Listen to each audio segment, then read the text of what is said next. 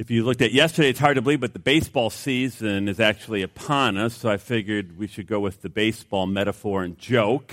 Um, and it goes something like this There was this first grade teacher, and she was explaining that she was a New York Yankees fan. And she asked all of her students if they were New York Yankees fan, and if they were, raise their hands. And suddenly all the hands, of course, shoot up in the air. Not that they actually probably knew what a New York Yankee fan was, but you know, you want to be liked by the teacher and whatnot. However, there was one little girl who did not raise her hand, and the teacher took note of that, and the teacher asked her why she did not raise her hand, and she said, Why? Well, I'm a Boston Red Sox fan.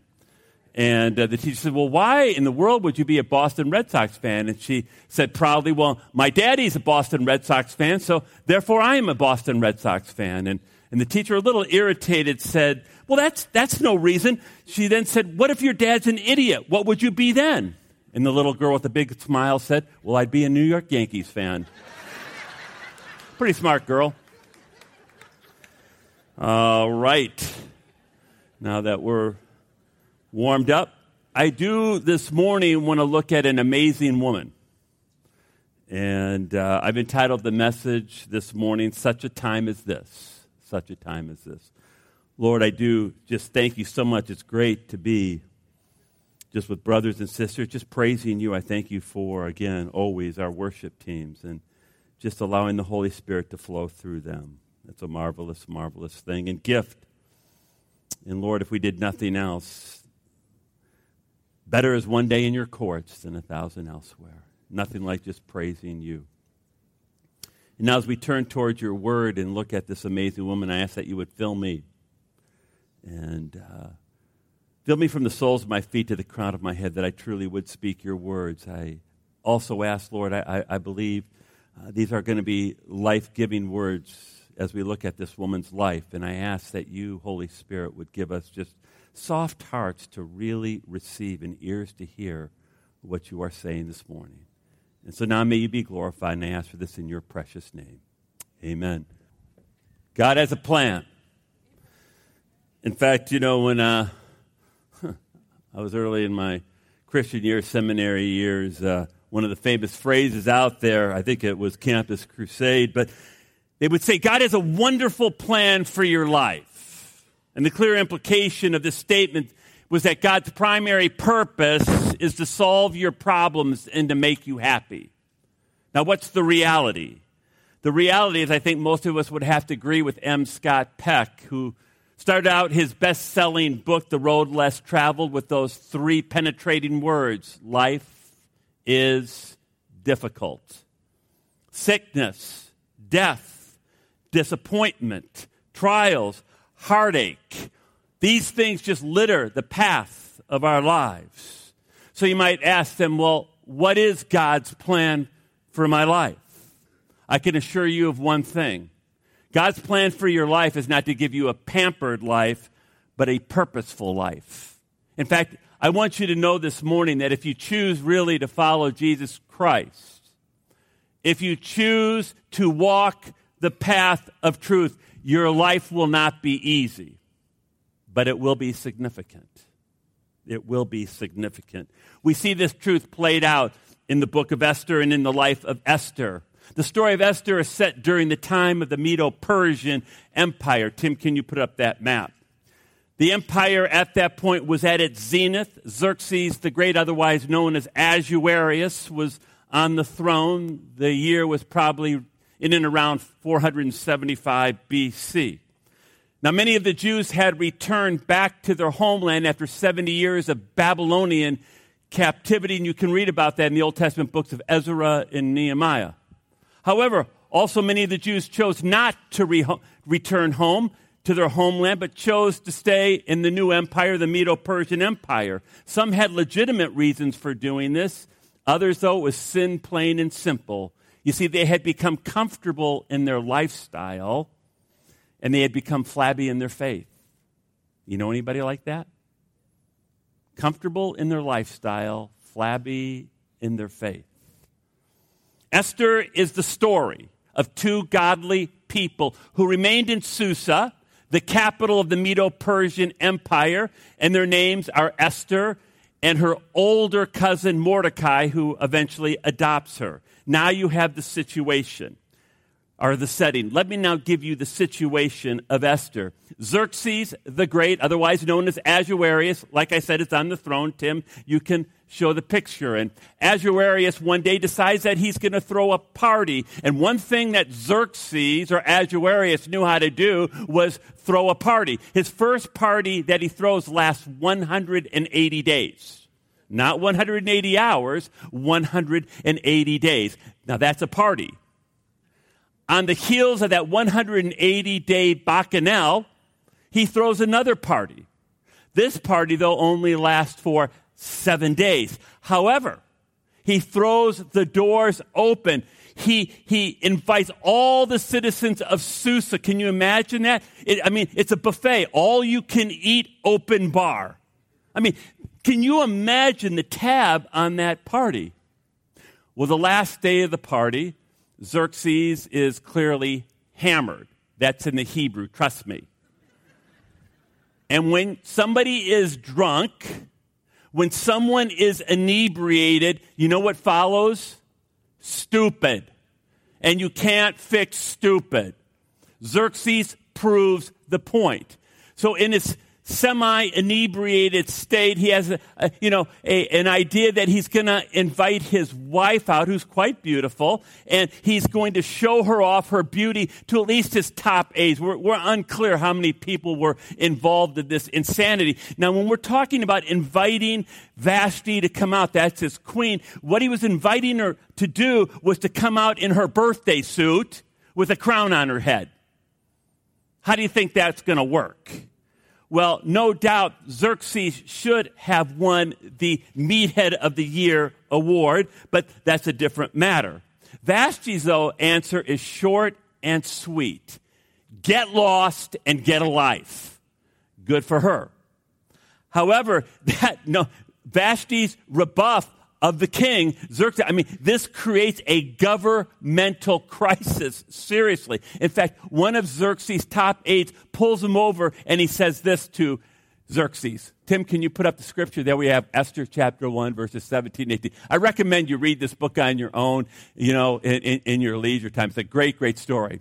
So the aide says this to Xerxes Women everywhere everyone will begin to despise their husbands when they learn that Queen Vashti has refused to appear before the king. Before this day is out, the wives of all the kings, nobles throughout Persia and Media, will hear what the queen did and will start treating their husbands the same way. There will be no end to their contempt and anger. I mean, what could be worse than a bunch of women in the kingdom having gone wild? I mean, now that is a serious governmental crisis. So here we have the king now, Xerxes, without his queen Vashti. She's been disposed. That also creates a minor governmental crisis, and that leads to a very high cabinet level meeting. And they have to figure out what they're going to do here. And so this brain trust gets together, and after many, many hours of putting their collective intelligence together, you know what they come up with? They come up with they should have the first Persian beauty pageant the first Persian beauty pageant, and there's only going to be, you know, one judge, King Blockhead, otherwise known as Xerxes. And the winner, get this now, the winner of the pageant gets to be the wife of King Blockhead. Can you imagine that? Would you like to win that one? So they have this incredible pageant, and the winner, of course, is the lowly peasant Jewish girl, Esther. She wins she gets to marry King Blockhead. Now, if the story had ended there, it would have kind of been your Hollywood, typical Hollywood movie, rags to riches, you know, peasant Jewish girl gets king, great chick flick, right? But see, the story doesn't end there. In fact, that's really just the beginning of the story. And really, I challenge you to read Esther this afternoon. It's, it's, it's, it's a great, great story. But in the time that we have remaining, what I want to look at are two very valuable lessons that we get from the book of Esther, all right? I want to unpack those two lessons. The first lesson that we get from the book of Esther is this life does not just happen. I want to say that again. Life does not just happen. I want you to think about your life. I don't know where you are right now. I don't even know what your situation is, but I want you to know one thing. It hasn't just happened. It's not haphazard. In fact, the unenlightened person looks out, they look at their life, and they oftentimes think, wow, this is just kind of random. This is just kind of chance. That would be very, very mistaken viewpoint. You know, Esther is truly a unique book. And the reason why it's unique is it almost didn't make it into the Old Testament canon. You know why? Anybody? Because you see, God's never mentioned. Did you know that? It's the only book in the Bible where God is never actually mentioned. However, if you read the book of Esther, you see the fingerprints of God. They are all over the pages of Esther. You see, God is there. You may think God is not right now present in your life. I don't know, again, what's happening in your life, but you may have the idea that, wow, God's gone. He's not present. That would be a major mistake. God is in the shadows. So often, He is in the shadows. He is behind the scenes and He is orchestrating. Now, listen to this. He is orchestrating the circumstances that are occurring in your life. Esther is ultimately a book about providence. You ever heard that term, the providence of God? Esther really is about the providence of God. And you say, well, what does it mean when you talk about the providence of God? Let me tell you, the providence of God means this it means that God is working. God is working in your life. He is working in Frank Ray's life. And you know how he's often working? He's working in the background. He's in the shadows and he's working in the circumstances of your life and he's working in the circumstances of my life. And you're, you're going to see this now. He was working in the circumstances of Esther and Mordecai's life. Now, Esther would soon learn, by the way, she would soon learn that, that Xerxes had kind of this right hand man who was malevolent, he was pompous, and power hungry. Now, other than that, he was a pretty good guy. His name is Haman. Haman is an interesting character. And because Haman was Xerxes' right hand man, he kind of represented Xerxes. So whenever Haman was close or nearby, or when he passed by, you were expected to bow down as if it was Xerxes himself. Now, we are told if you read the book of Esther, one afternoon, Mordecai is riding a horse and he's riding by and or, or, or Haman is, and Mordecai refuses to bow down to Haman. And you know why he did not bow down?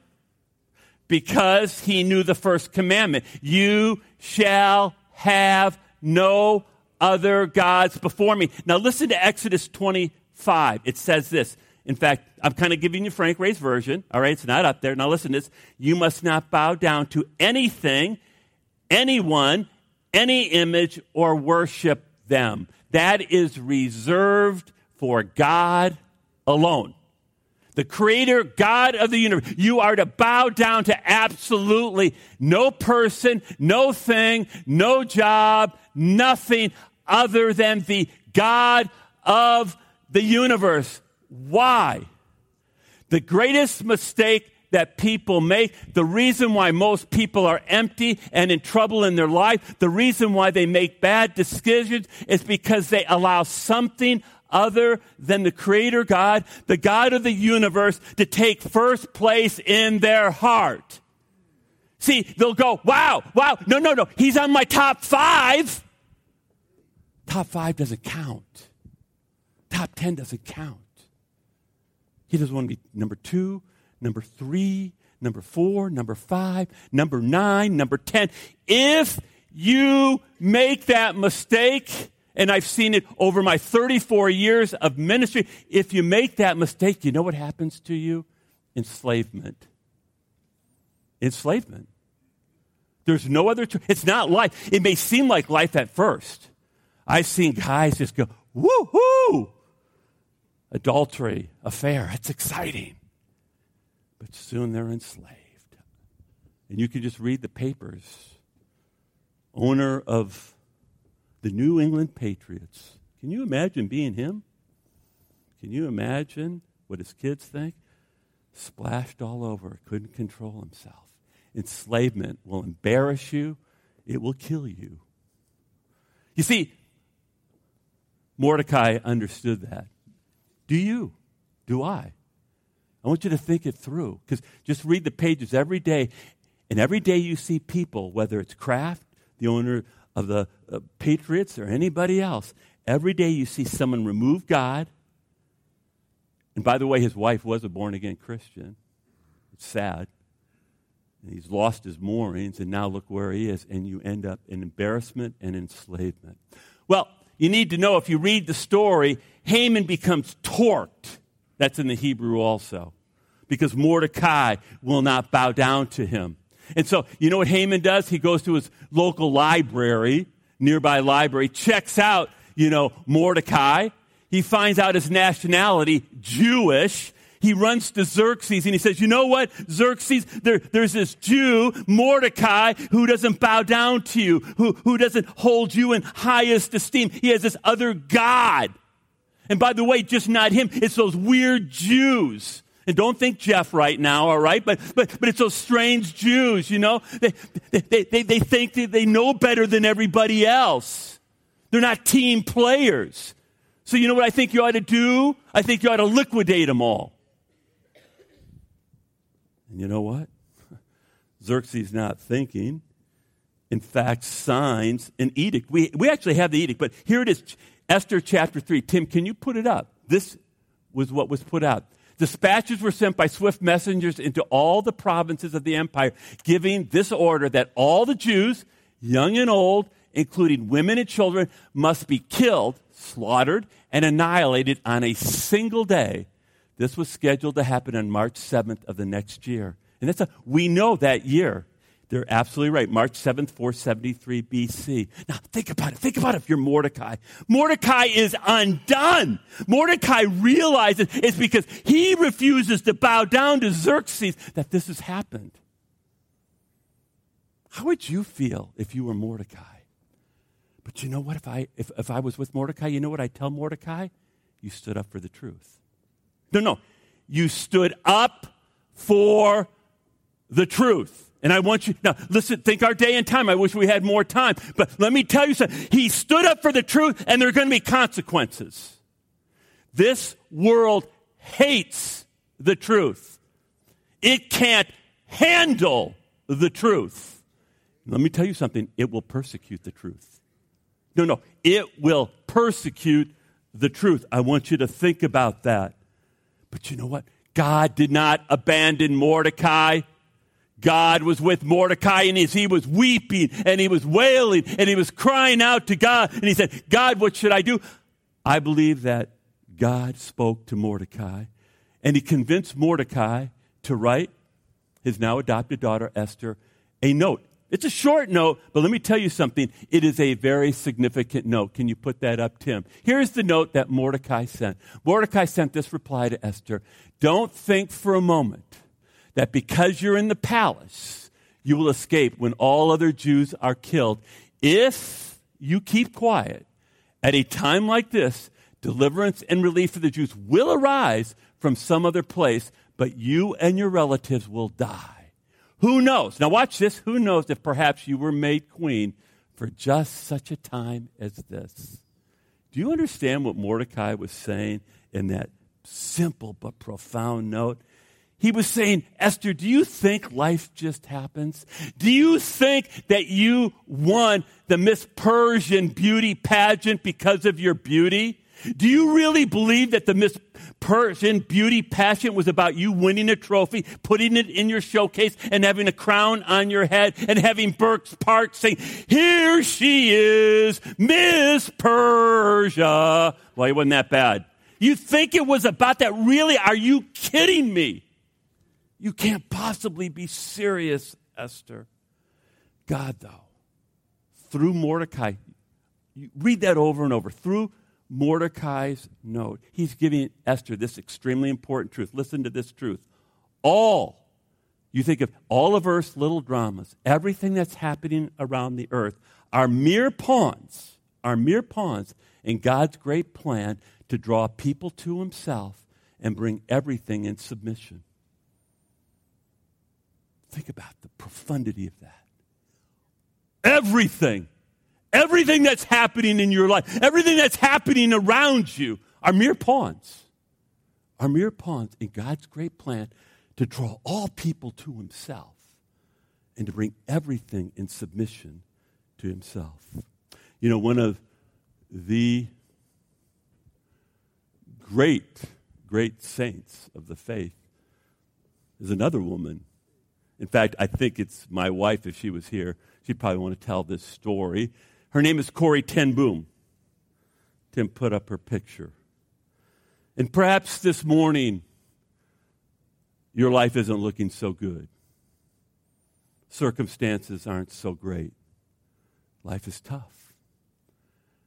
I believe this story that I'm going to tell you is going to give you perspective. And you know, perspective is just a beautiful thing.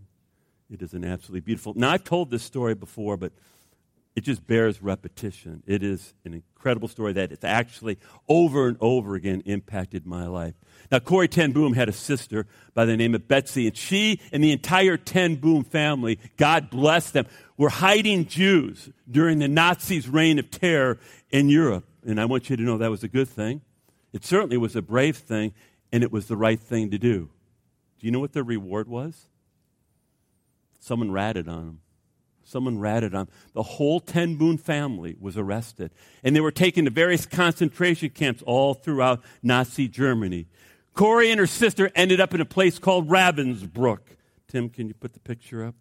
Ravensbrück was one of the worst of the concentration camps in Germany. The fleas and the lice were so prevalent in that camp that upon entering a bunkhouse, the fleas and the lice would swarm you. The stench of burning flesh. The air was pungent with burning flesh because Jewish bodies were being incinerated. And it reminded you that death was imminent. The food consisted of one half pound of stale bread and one half liter of watery soup per day.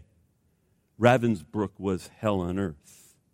Yet, you know what the Bible says? It says that the light shines in the darkness, and the darkness cannot overcome it. Now, Betsy was a stronger Christian than Corrie. And she would tell Corrie, we need to give God thanks in all circumstances. We need to even thank God for the fleas and the lights. And Corrie thought, You're bonkers. You are absolutely nuts. But you see, the providence of God was there in Ravensbrück working in their lives. And miraculously, and it is miraculous, they actually got a Bible. A Bible was smuggled in, and Corrie and Betsy, they would trade it back and forth during the day trying to memorize scripture. And then you know what they did at night? They would hold a Bible study. Now listen to this.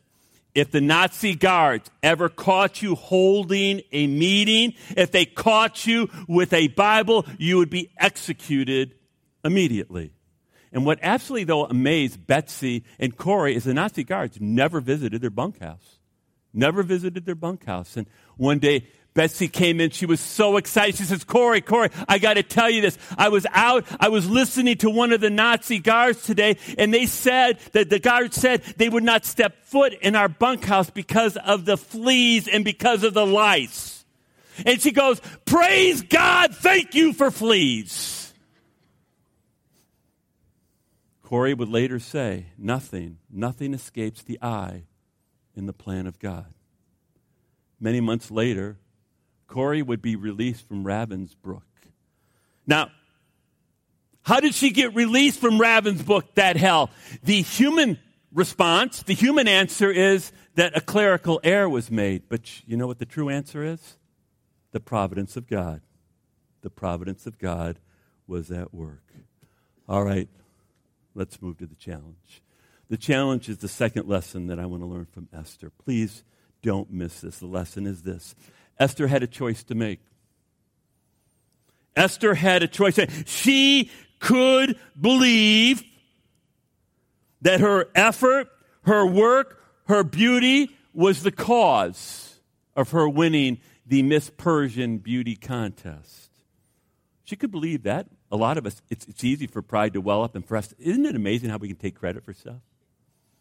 or she could believe that the providence of God was at work in the circumstances of her life, orchestrating things for God's glory and for her good. I just, and, and, and she had a choice to make. And by the way, before we finish here, each one of us has a choice to make. Tim, can you put up those scriptures again? Mordecai sent this reply to Esther. You, you really ought to put this, you know, on your refrigerator, maybe on your mirror in the morning.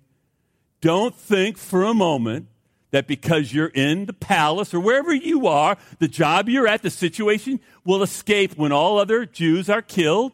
If you keep quiet at a time like this, deliverance and relief for the Jews will arise from some other place, but you and your relatives will die. Who knows if perhaps you were made queen for just such a time as this? Esther could have said no. Do you know that? I, I, just want you to be clear on this point.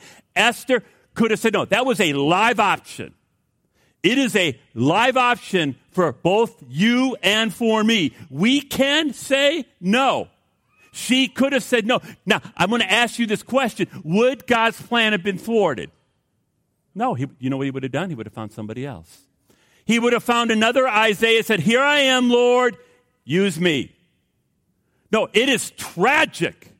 It is tragic the lives that so many Americans live. They want a comfortable lifestyle, an easy lifestyle, and they miss doing something significant in their life. You can't say no. I can say no. Oh, I know how easy it is just to do that. I want you to know God never wastes a life. He never wastes a life. You were born at this time, in this place, in this moment, for such a time as this. Will you trust Him? Will you trust Him in what He calls you to do? I guarantee you it won't be easy. It will require great faith. It will require that you make a stand for Him. But please remember, please remember, Esther wasn't alone. She had a Mordecai. See, and that's necessary. I don't think she would have made it without Mordecai. We each need someone speaking in our lives. Did you know that? That will tell us the truth, that will impel us to stand for the truth, that's praying for us so that we don't miss out on the incredible way that God wants to use us right now, right where we are. Lord, I just pray. What an incredible story of Esther. And you left it in your word so that we could know truth. Satan wants to lie to us and say, ah, oh, you're nothing. You're nothing to God. What a lie. He's taken note of each person here and has a purpose, an eternal purpose for each one. For such a time as this, we are here right now. Let us not miss, let us not miss what God wants to do eternally through each one of our lives. I ask for this in your precious name. Amen.